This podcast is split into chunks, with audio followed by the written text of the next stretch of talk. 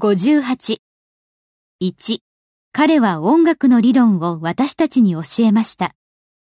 彼は私たちに教えました。 He taught us 音楽の理論を music theory. He taught us music theory. 彼女は私たちに自由と忍耐を教えました。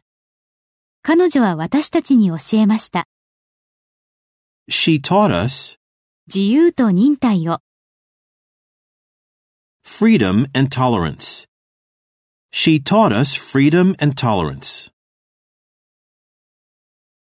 3. 彼は私たちに重要な教訓を教えてくれます。彼は私たちに教えます。 He teaches us 重要な教訓を